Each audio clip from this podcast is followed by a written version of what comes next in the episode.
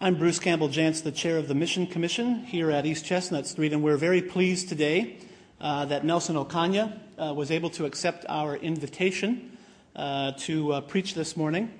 Uh, Nelson is the new president of Eastern Mennonite Missions, started yesterday, so we're getting uh, the fresh pressings, and we're, we're glad to have Nelson with us today. Just a few words in introduction about Nelson. Nelson was born and raised in Kenya. He has studied at Daystar University in Nairobi, at Eastern Mennonite Seminary in Harrisonburg, Virginia, and is currently taking doctoral classes at the Catholic University of America in Washington, D.C.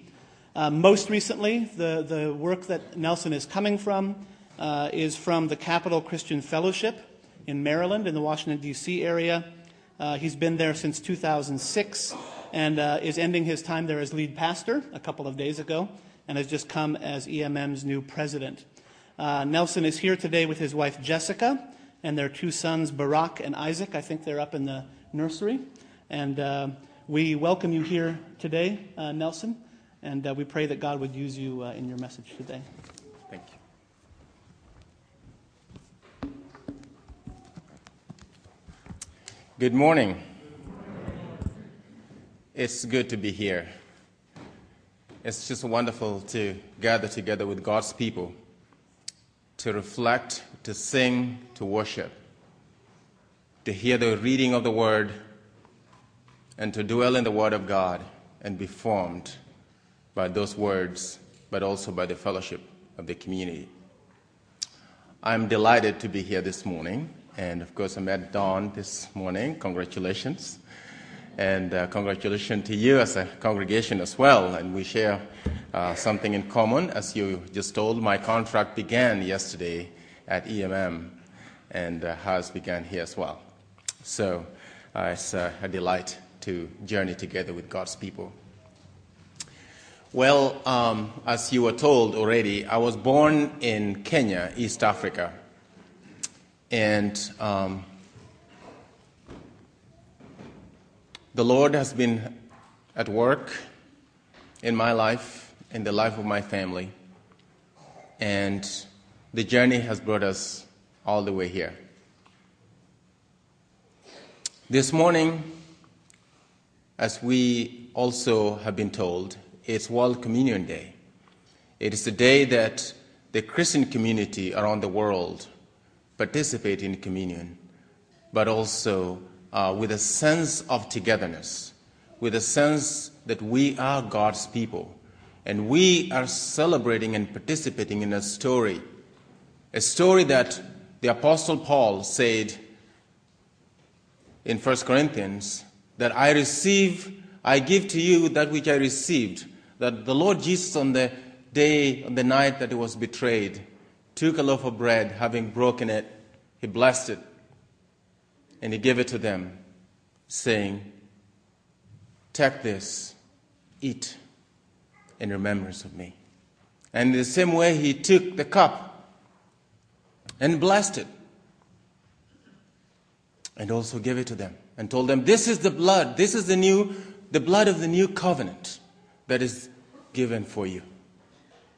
As often as you eat this bread and drink this cup, you proclaim the Lord's death until he comes again. It is this event that today we are gathered around as we come to the table of the Lord, that we remember the Lord. We remember his life. We remember his teachings. We remember his sacrificial death we remember him, the whole of him, past, present, through the church, and future, as we look forward to a wonderful time with him in the kingdom. At Capital Christian Fellowship, one of the things that I told the congregation when I got there immediately is that I have a theology of food. And I think that works well. Uh, because there is a sense that God communicates with God's people through food you see the Exodus, we find the, the Passover feast over there. And Jesus comes and there's a meal. And then he promises and says, We will have this meal at the end. So it seems like there is a theology of food running throughout the Bible from the Old Testament to the New Testament. So it's a wonderful thing to share together. And it's actually in the eating, the food time, that a lot of walls are broken down. When families gather together at the table. I know that in our modern and postmodern world, that becomes very difficult these days uh, for people to eat together. But we must remember that, that when we eat together, when we gather together at the table and break bread, there are some barriers that are being broken. Remember when in Matthew 18, Jesus talked about this community's reconciliation process and said uh, the person that has been through the, all those processes and reconciliation is not happening, treat them, treat them like Gentiles. And some people say, what does that mean? Now we have to go and see how did Jesus treat the Gentiles or tax collectors and sinners? What did he do? He ate with them. Eating with people. So eating together on this World Communion Day, as we come to this table, is a very special event for all of us because we remember Jesus. We remember his heart for the world. We remember his sacrifice for all of us that he gave for all of us on our behalf. That's what we remember this day. And so, on this day, I am going to speak on this interesting theme that runs through the texts that we read this morning. The Old Testament texts, we read Psalm 80, and also we read Isaiah 5. And then later, we finished with uh, the text in Matthew 21, the parable that Jesus gave, that referred also to the, the same theme that we find in, in Psalm and also in Isaiah. As I read the Psalm this week in preparation for being here this morning, I was struck by the Spirit, by the, the sense of urgency that the community was experiencing. And they were crying out to God. They were in a situation of desolation. They were in a situation that was so difficult, and there was no end in sight. Except the appeal to God because they believed that in God, they believed that in Him was their rescue. And so we read this psalm this morning. Restore us, verse 7, chapter 8, uh, chapter 80, Psalm 80, verse 7. Restore us, O God of hosts. Let your face shine that we may be saved. That caught my attention. And I reflected on the reality of the world we live in today. The realities of wars and poverty and natural disasters, everything that is going on. And you find yourself in a situation where there is a deep sense of helplessness. Just a few months ago, was it a few months ago, just last month, I think, when the earthquake happened, and I was of course, in D.C. Uh, area, and I was in my office, and all of a sudden there was this movement that got worse by the seconds, and the pictures were coming off the wall, and I'm like, "What is going on?" So I ran out of the, the out of my office, the church office, and I was out in the yard, and and of course I ran around to see the other people who were in the other offices, and we all got out, and of course then you know these days, technology, Twitter and Facebook, and everybody was already saying, oh, the earthquake, earthquake happened. And, and it just reminded me again look at all the progress we've made as human beings. All this wonderful progress we have made. And yet, still, a little tremor of the earth shakes everything. I took off from our nicely built church building to go in the open space because the earth shook. It was a stark reminder to me of how helpless we are as human beings. Even though sometimes we think we got it together. we just celebrated, at least commemorated, the events that happened in this country 10 years ago. And I was speaking to our congregation and said, when you looked at airplanes before that event, there were wonderful modern, I mean, there were wonderful symbols of modernity. When we heard airplanes, we were thinking of swift transportation. I can get from here to another space without driving for 10 hours or 12 hours. All of a sudden, it was turned into a weapon of mass, mass destruction. Just like that. Tells you how helpless and hopeless we are as humans, in spite of the wonderful progress that we have made. So, I resonated with this cry here. I see some people I know. Hello. but I resonated with this cry here. Return to us, O Lord. Return to us. Deliver us. Save us. For it's in you that we hope and trust. Our lives are like flowers. Today, they're here. In the evening, they're gone. And so I resonated with this psalm. And that's why I chose this topic. Return to us and save us, Lord. And so, as I looked at this, I wondered, how did Israel get here? What happened? Because the Psalms are collections of communities' worship. And as they were worshiping together, they were reflecting on their reality. But how did they get here? Because it was not always that way. And so then, the text we read in Isaiah I think gives us a clue. And so I'm going to look at Isaiah 5, where this wonderful vineyard that God had planted had turned into something else. But before we get to that, let's read the first two verses of Isaiah 5. Let me sing for my beloved my love song concerning his vineyard. My beloved had a vineyard, not a very, uh, on a very fertile hill. He dug it, so just mark those verbs there, actions. He dug it, he cleared it of stones, and planted it with choice vines. He built a watchtower in the midst of it. So you, you hear all those action words. He planted, he built, he cleared, making sure that everything is taken care of that needs to be done in order for this vineyard to produce. So he's done all that. He expected to yield grapes, but it yielded wild grapes.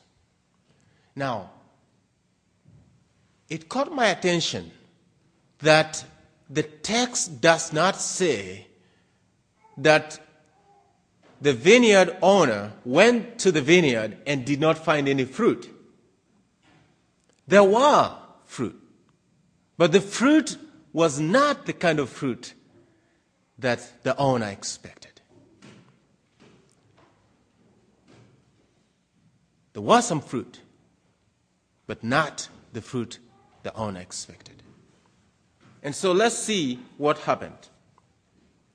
And so God, in desperation, talks about to the inhabitants of Jerusalem and the people of Judah, judge between me and my vineyard. What more was there to be done?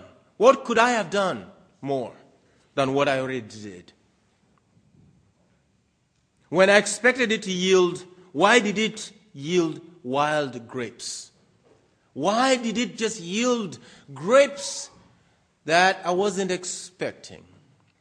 And as I thought about this, I thought about the church, the work of the church, the work of mission agencies like EMM, MCC, different relief organizations. What kind of fruit are we bearing? Because it's not simply a matter of bearing fruit, it's what kind of fruit are we bearing? Because we could be doing a lot of things as a congregation. We could be involved in mission projects. We could be involved as a mission agency in sending missionaries all over the world. But what kind of fruit is coming out of those efforts? That was the question. Because here, the Lord was disappointed by the fruit that he found in the vineyard. And now I will tell you, so the Lord now speaks, and now I will tell you what I will do with my vineyard. I will remove its hedge, and it shall be devoured. I will break down its walls, and it shall be trampled down. I will make it a waste. It shall not be pruned or hoed, and it shall be overgrown with briars and thorns. I will also command the crowds, uh, command the clouds that their rain may not come upon it. Now, look at verse 7. And I'm going to get this and a little interpretation of that. For the vineyard of the Lord of hosts is the house of Israel. Now we're moving from horticultural understanding of this agricultural reality to actually a people. So it's now being interpreted to us, but we'll look at further, we'll look at that interpretation further there. For the house, for the vineyard of the Lord is the, of hosts is the house of Israel. And the people of Judah are his pleasant planting. He expected justice. Now you see that grapes, the grapes that he expected? He expected justice. That's the, the fruit that he expected. Having done the work that he did, he expected justice out of Israel. But what did he find? Bloodshed.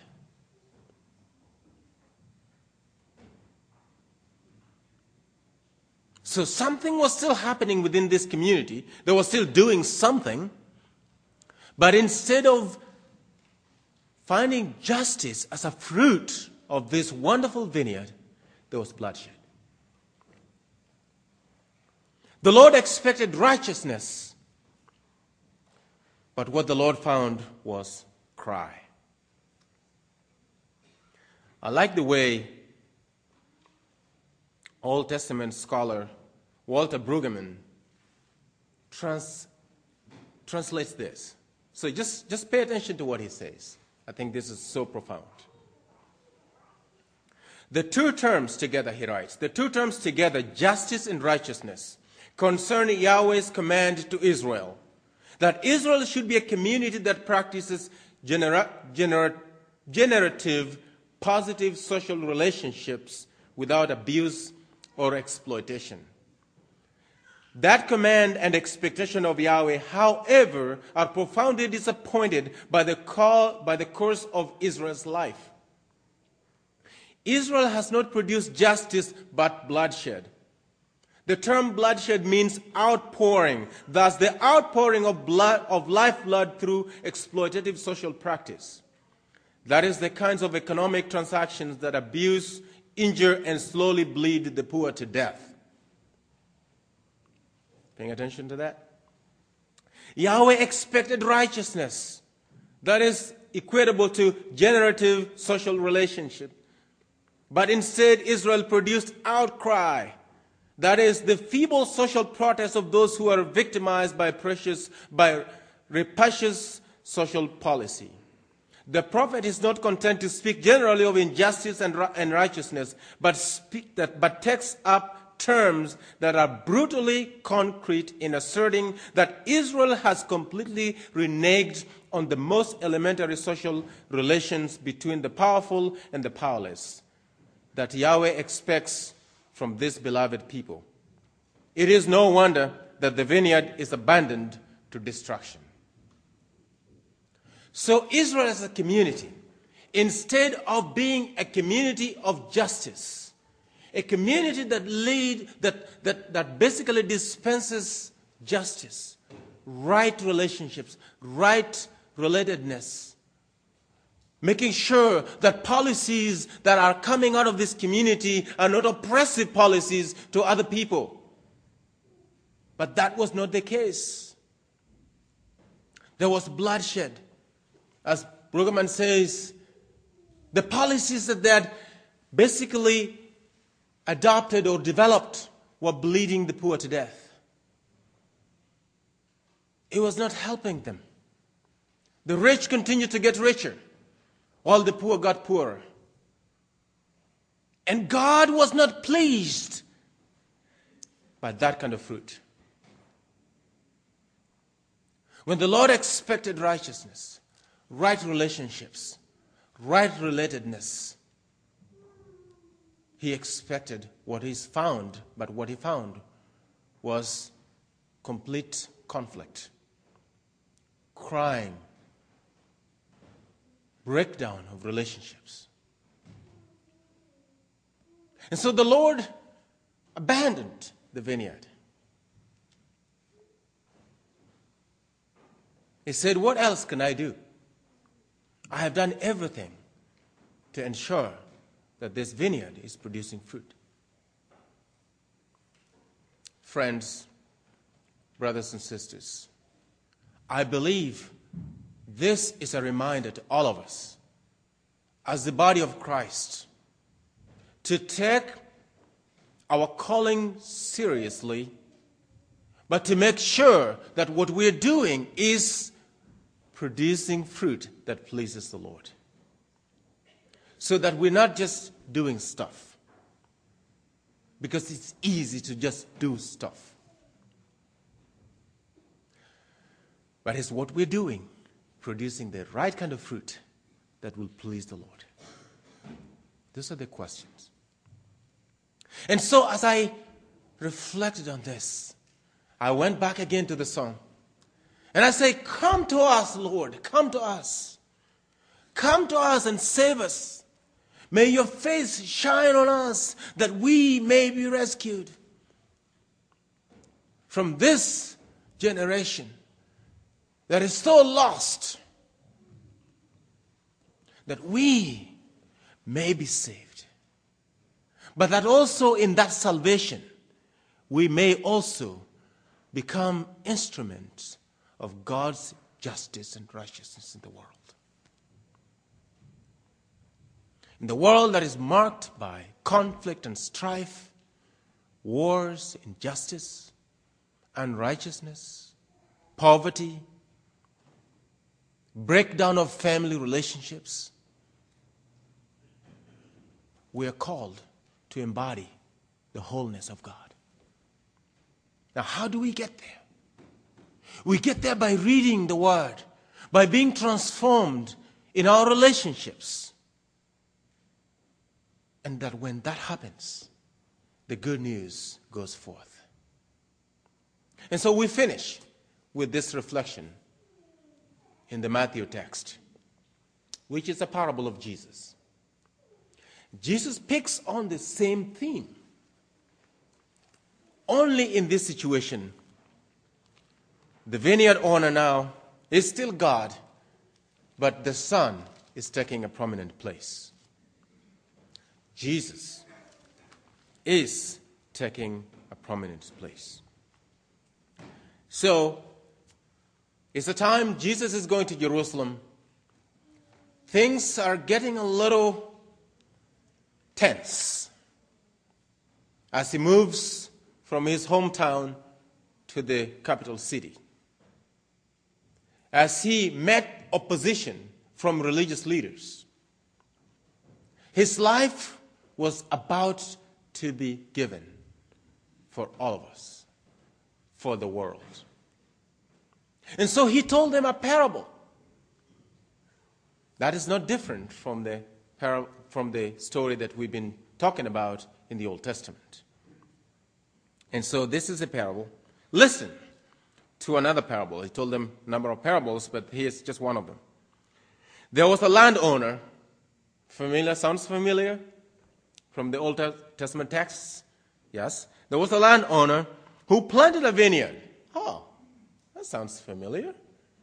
We've just been told that God had a vineyard, and that vineyard was Israel, and Israel was expected to produce fruit that encompasses justice and righteousness, but they failed to do that.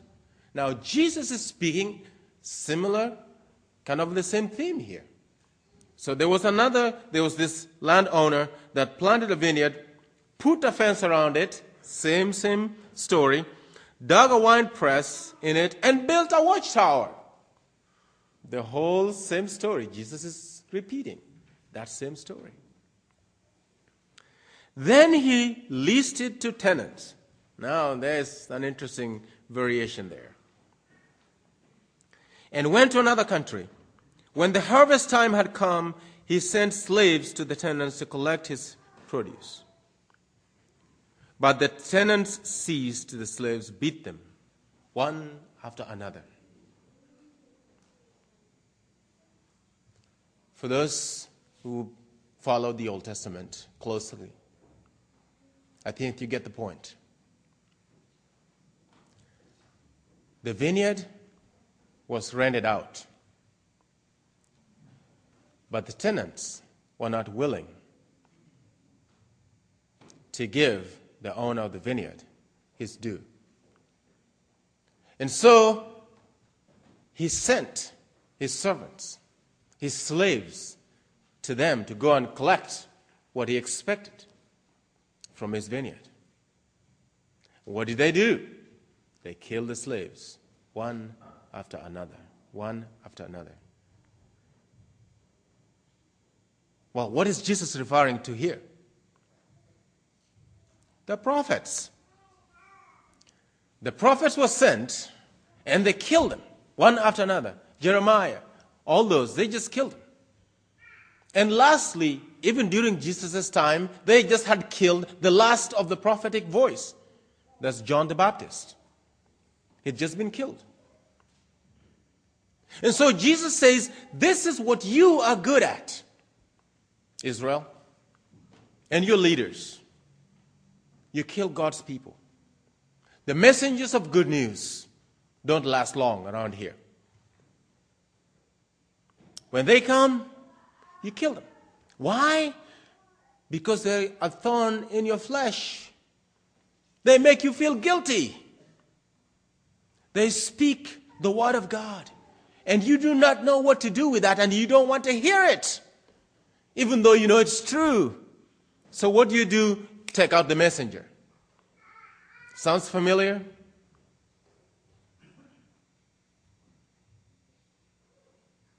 Church. Jesus reminds us in this parable the stone that was rejected by the builders has the rightful position in the house is the corner stone. Now, this stone is somehow dangerous. If you fall on it, it will crush you. If it falls on you, you're in pieces. Of course, it's referring to the dream of Daniel, where the kingdom of God comes and smashes all the kingdoms of the earth.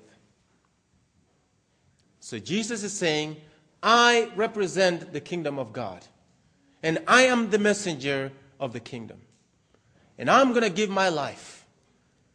But before that, before I take my rightful place, as the King of Kings and the Lord of Lords, the Ancient of Days that Daniel talks about, in front of me is a cross. And so, as you read Matthew, you see the plot thickens, and finally, Jesus is killed in the hands of the religious authorities and the Roman soldiers. But he is the stone that the builders rejected. He is the cornerstone. Jesus is the King of kings and is the Lord of lords, and he is the one who is calling us all to come to the table. And as we come to the table this morning, we need to ask look at these grapes. Isn't that interesting? that again, the symbol that we remember Jesus with is grapes and bread. Are the fruit we produce as a church, as mission agencies, pleasing to the Lord? And if not, I join with the psalmist to cry together with you and with all of us. Come to us, Lord. Come to us and save us. Restore hope to us. In our brokenness, may you heal us.